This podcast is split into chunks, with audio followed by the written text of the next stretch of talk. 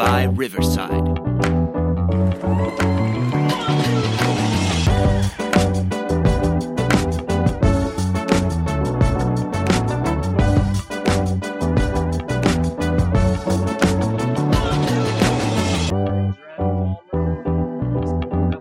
Podcast, and I believe in the power of your family. Hmm, I do. All right, today we're going to dive into we're going to dive into families. We're going to dive into the resiliency. Can you think of anything more powerful than a family?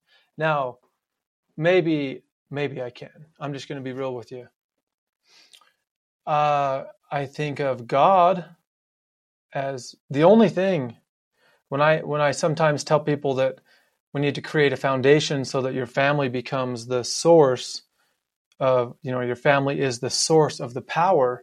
I sometimes think no, God is the source of the power. Okay, I'll give you that one. That's that's a struggle there for me because ultimately God's power is in families. I mean that's His work. His work is to is to have healthy, unified families. So it's kind of hard to argue that point. Families are more resilient and more connected on such a deep level, on, on, the, on such a, a deep, deep level, that it just baffles my mind. It boggles my mind when I meet a well rounded, put together, clean cut, healthy, I mean, for the most part, successful family, and they're just completely lost about what to do to help their loved one. Uh, even if their loved one isn't necessarily super receptive or super open to their counsel, they they don't realize that their hands aren't tied. One of the, the challenges that we face is something I call breaking social norms. We have these these systems and these structures that our society and our families have passed down to us and programmed us that tell us this is how we're supposed to handle things, this is how we're supposed to communicate. But what do we do if an anomaly happens or something out of the ordinary happens? Are we still supposed to operate under that same system, that same structure? Because there sure seems to be a lot of people hurting. And there definitely seems to be a lot of people who are looking for solutions. So, at what point are we given permission to not operate under any sort of social norm. I'll tell you more about what I mean by social norms. Uh, when my mother died, we I went to her funeral, and you know my dad was there, and my brother and his wife and their kids, and my other brother and his wife and their kids, and my sisters and their kids and spouses and nieces and nephews and people from all over all over our city. We're lined up out the door, partly because my brother has the gift to gab and he held up the line, talking to everybody about everything.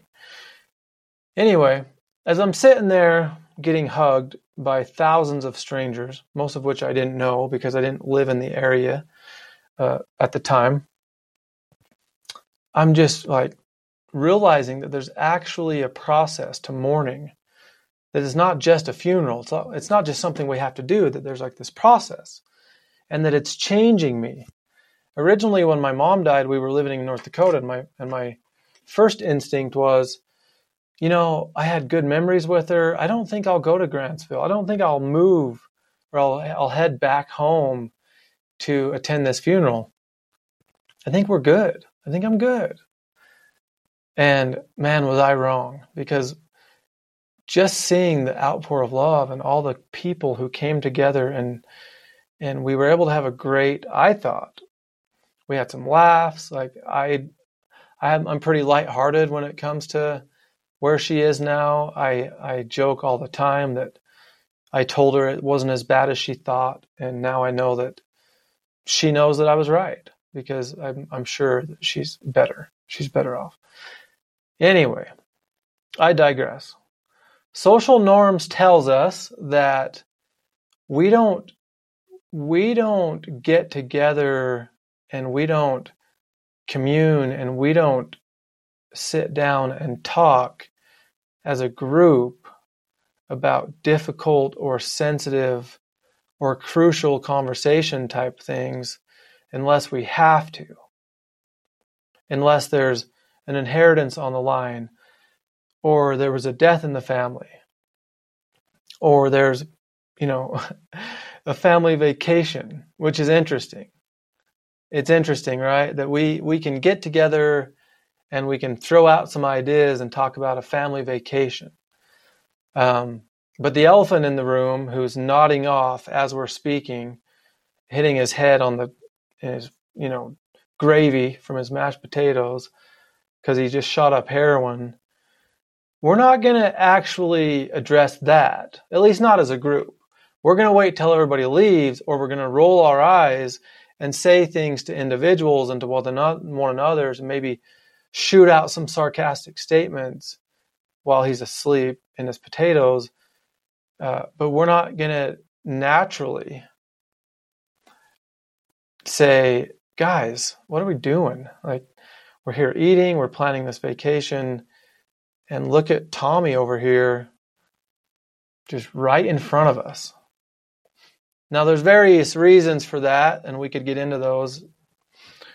But the point is, is that social norms tells us there's a certain way to behave, and that there's certain lines within individual uh, their bubbles, individuals' comfort bubbles, and their space and their lives and respect, and giving them room to grow that we just don't cross. Unless it's our addicted loved one, then we can cross those we want because they can't make decisions for themselves.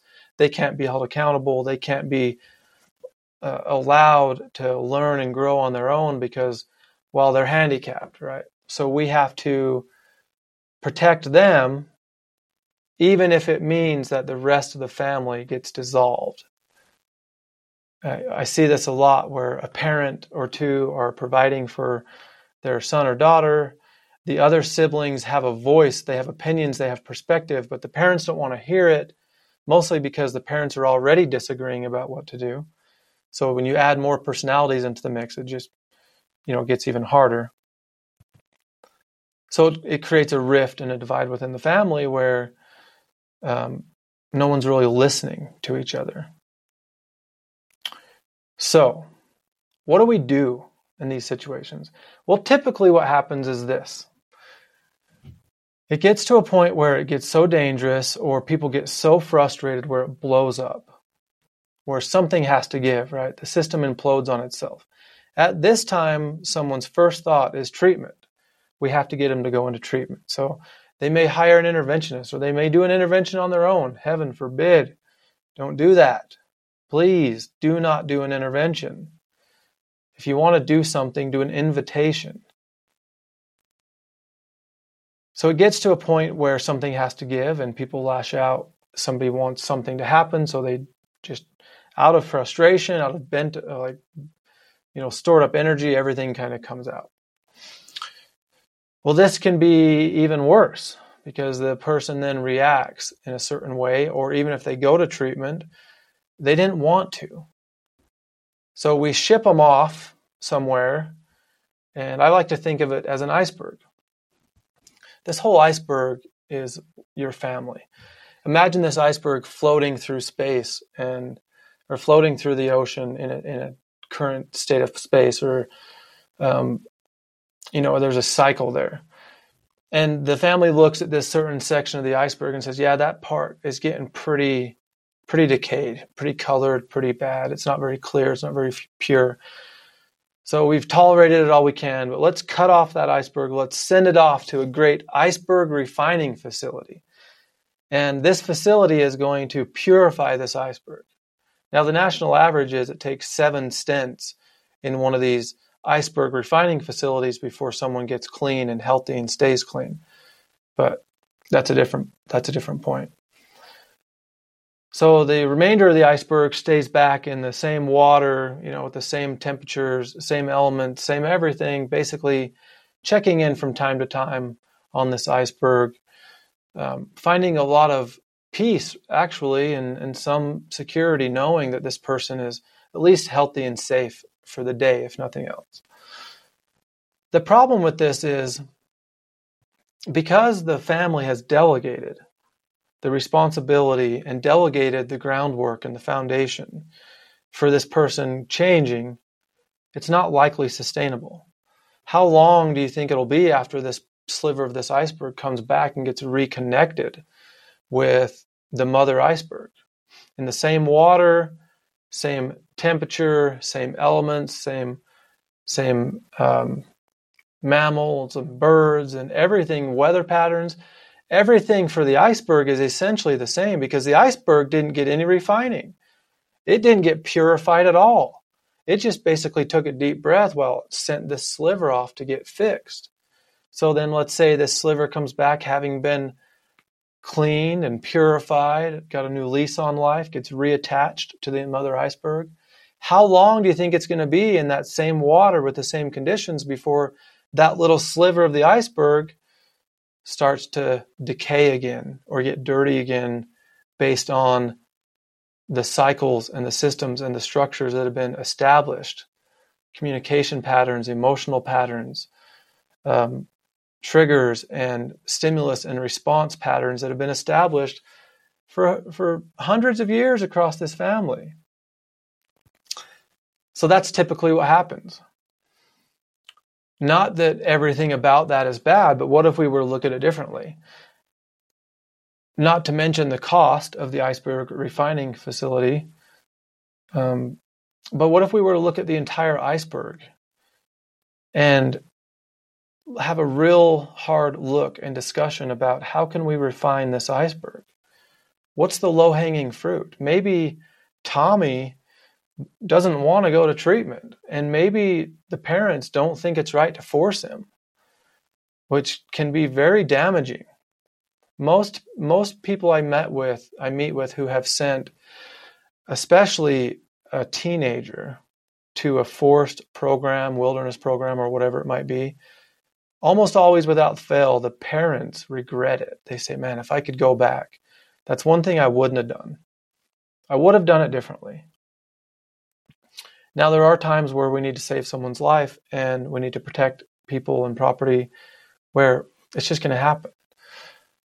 But what if we were to look at the whole iceberg and say, how are how are the elements? How are these communication patterns? How are these relationships? How are these systems and structures affecting this part of the iceberg? What if there was a collaborated effort to move the iceberg into into cooler waters where there was less elements? Uh, less decay? What if they could reshape a couple parts of the iceberg to make it, you know, more attractive or more conducive with overall health and growth for everyone? And what if it got to a point where these changes were satisfactory for the iceberg or the rest of the family to say, you know, they're going to take some time to figure these things out, but but our iceberg overall this is this is good. It's like a seed that was planted and things are moving in the right direction. So in order to do that, we have to break social norms. We have to pretend as if something terrible just happened, even though socially it's it's normal for Billy Bob to fall asleep in his mashed potatoes because Thelma's son down the street used to do the same thing, and Uncle Bob's an alcoholic that wrecked his car two weeks ago. So we've accepted it that it's socially ignore it's socially okay for certain things to happen and we also have accepted that we don't share or talk about things that might be difficult especially if others might find out because we posted a picture last week of our vacation in Cabazon Laka and we were beautiful we're maybe we're business owners maybe we have nice vehicles nice groomed yard we're buttoned up tight on sunday mornings when we go to church and we have a beautiful family. And we wouldn't want others to know that it's got this bad. pretending as if they don't already know, or pretending as if everything at some point is already going to come out and be made known to everyone. So we protect ourselves with these social norms where we tiptoe around this and we look for treatment options and we we basically say we're going to get them some help. And if we have time, if we have time uh, in between sporting events and recitals and work and meetings and all the other numb, numbing actions that we've been taking for the last 30 years that are very insignificant in the grand scheme of things. If we have time, and if we have something to propel us to break social norms and approach each other differently and talk in a different manner, then we'll do that. Then we'll do that. And yes, this person's sick and they're struggling and it really sucks and it's causing a huge rift, huge rift within the family. But the problem is clearly them. It's clearly them. They're not living up to the standards within the family. I mean, at some point they were going to take over the family business and we've given them everything and maybe we've given them too much, but they are clearly the problem. And we clearly need to focus on them. And we need to make sure that all of our conversations are centered on them, but not when they're there, at least not directly, because that would be awkward and they might respond or they might feel bad.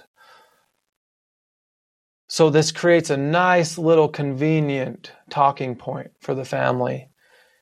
It's also a very nice outlet for other challenges that individuals within the family are also going through that aren't getting the attention they need because, hey, at least it's not Tommy. So, in order to mm, break through from this, we have to shift it. Right? We have to move from. I'm going to play a little sound effect here. We have to move from there's nothing I can do until they hit rock bottom to. Okay, wrong one. Nope. Two. That's it. Let's try it again. We have to move. So we're going to do A and B, one or two, with this little swoosh in between. So we have to shift it from there's nothing I can do until they hit rock bottom to man, if they're still affecting me, I must be still affecting them. Or, man, our family is just so dysfunctional. Two, we, we actually have overcome a lot. And when we need to, we're pretty resourceful. Or don't say anything to them. We don't want them to know. Two, what if we just talked to them about it? What if we just asked them? The point here is that families are struggling looking for something that they already have, looking for something that they forgot they even possess, waiting for a funeral or for some disaster to happen so that they can come together and mourn and comfort one another and pool resources to negate some of the effects of these challenges. But then, as soon as the fire's put out, resort back into divide and conquer and just wait again in their own systems and structures until something happens where they'll come together again. Imagine what would happen if you got you, two or three or four other family members. I'm, I'm, I'm doing this right now. I do this all the time, where there's chaos and there's despair and there's challenges and there's crisis. All of a sudden, as you give the family permission to begin communicating openly about some of these things together, there's this spirit. There's this spirit. I, in my personal beliefs, I call it the spirit of Elijah. Uh, there's a scripture that says that in the last days, the spirit of Elijah shall turn the hearts of the fathers to the children and the hearts of the children to the fathers. But when a family gets together and they start addressing some of these things directly, like they would in another scenario, but doing it with mutual respect and patience and understanding how people actually change. They don't change by lying to them, cornering them, and then demanding that one person changes. Families and systems and structures change together. And the good thing about that is anyone can change to begin that process. It doesn't have to be Billy Bob, it could be you. Anybody who says, I'm at my rock bottom, something has to give, can do something. So, what are the things that stop people from doing it? It's what I talked about before. It's the status quo. It's the believing that because your family has established a pattern of not getting together and addressing issues directly that you can't. Falling into this mindset that there's that there's really nothing there and if there is it's it's too complicated when it's not. It's not. I hear it all the time. Oh, I don't know if I can do that. They might, this might happen or that might happen. Or what if there's a huge fight? There isn't. Sometimes there's a little elephant that squeaks into the room and we have to talk about it. It's a little awkward. But generally, almost always, there's this power that enters these conversations. There's this light and this this pooling effect of resources where all of a sudden, where one person may have been doing all this work, now there's like three people contributing. Where one person might have been carrying a lot of the weight of, of the to do list related to this crisis or this challenge. Now it's spread out. Where one person might have felt the weight of making all these decisions. Now there's more of a board of directors where we're debating and counseling together. Hey, what should we do here?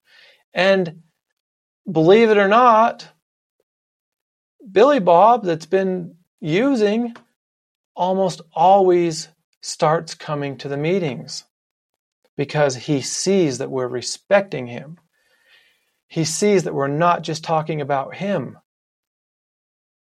We're emulating healthy communication patterns and change for the entire iceberg. And when he sits there and he hears a story about great grandpa who went to war came home with his leg damaged and was an alcoholic but but died sober it changes him whether you believe it or not so we need to get to a point where we have more courage and faith. And someone in your family needs to accept the fact that they're a peacekeeper that they play a certain role and they need to send out a text and cancel a couple ball games and say damn it. What are we doing? Where are we going? How long are we going to watch this? And pretend like it's fine or act like we're handcuffed when we're not. We're not handcuffed, and you know it, and the people in your family know it, but no one has had the courage to stand up and say, I'll go first. I think this is what we need to do. Do you know how much money is wasted on treatment from people that were forced and they didn't want to go? Do you know how many, how many broken relationships start with something small and evolve over a hundred years because it was never even talked about? Assumptions. Oh, if we have a meeting, they won't come.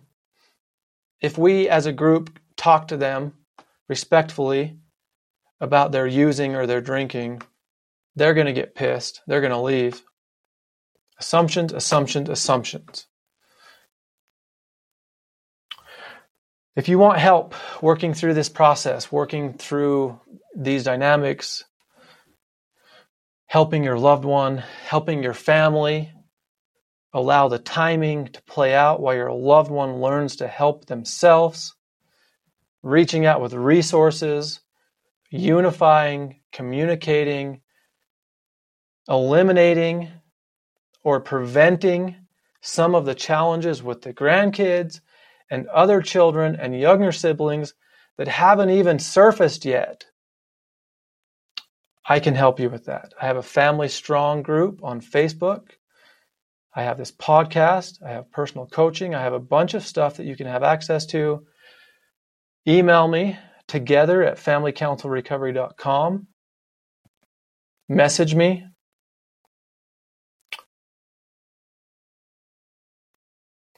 My challenge to you before I end this podcast is that you will start to believe again.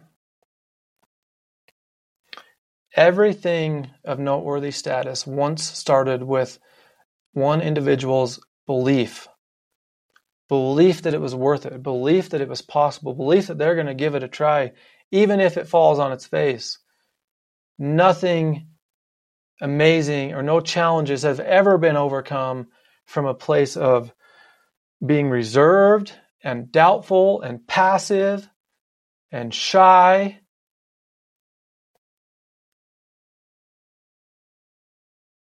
I'm telling you, I believe. I believe in you. I believe in your family. I believe in your loved one. If they are using right now, if they are struggling right now, here's what I see I see an entrepreneur. I see some kid that never fit into the education system, told to sit in a chair and fit in. He didn't fit in or she didn't fit in. So maybe they were labeled not smart, got held back, bad grades, whatever it is. Maybe you turned to medication, maybe you didn't. I don't know. I don't know the whole story, but here's what I do know. That person that you love, that person that your family is talking about, everybody wants to help, but they don't know how. That person in the future, when crap hits the fan, when you need something different, they're going to have something unique to offer your family. And anything you do for them now, I promise will come back to you tenfold because of the experiences they're having. You don't go through addiction without coming out with compassion, little grit.